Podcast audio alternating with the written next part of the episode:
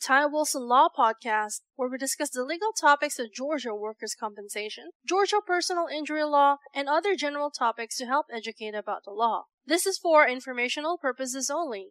We do not represent you until we have a written agreement to do so. Our goal is to provide helpful information and to educate listeners. If you have a specific question on a Georgia legal topic, feel free to contact us toll free at 877 960 4585.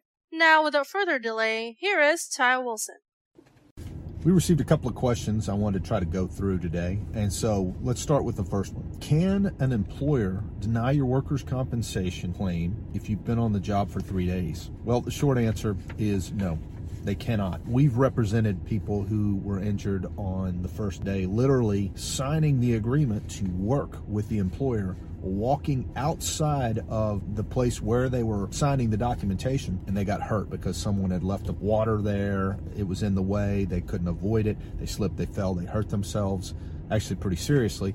But if you are an employee and you are in the course and scope of your employment, the employer, arguably, as long as you're an employee, as long as there's insurance, and even if there's not insurance, you still have a claim. The, there's other questions about the claim, such as if there is no insurance, does the employer have the money to pay the claim, and so forth. But if you're injured on the job and you're employed, you're hired doing what you're supposed to be doing, you're not under the influence of alcohol, you're not under the influence of drugs, you're not horseplaying, then you have a claim. And so for them to deny your claim after being at work for only three days, you do need to reach out to a workers' compensation attorney or a Georgia workers' compensation attorney because your rights are being denied and you have something that you can try to pursue if that's something you want to do. Obviously, that's going to depend on how serious is the injury. If the injury is not that serious and you can get to work somewhere else, you may want to move on.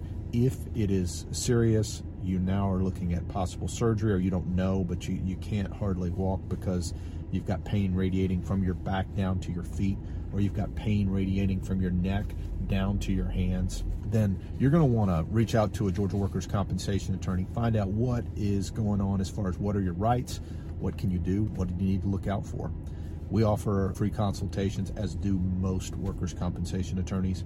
And so check out, find out what your rights are. Doesn't hurt to ask questions. Find out what you may be entitled to depending upon your current situation. And most of all, stay safe. We'll see you on the next video. Thank you for listening. This has been the Ty Wilson Law Podcast. If you have any specific questions on Georgia law or would like to obtain any of Ty's books or special reports on the topics of purchasing auto insurance, handling car wrecks, or Georgia work injuries, call us today toll free at 877 960 4585.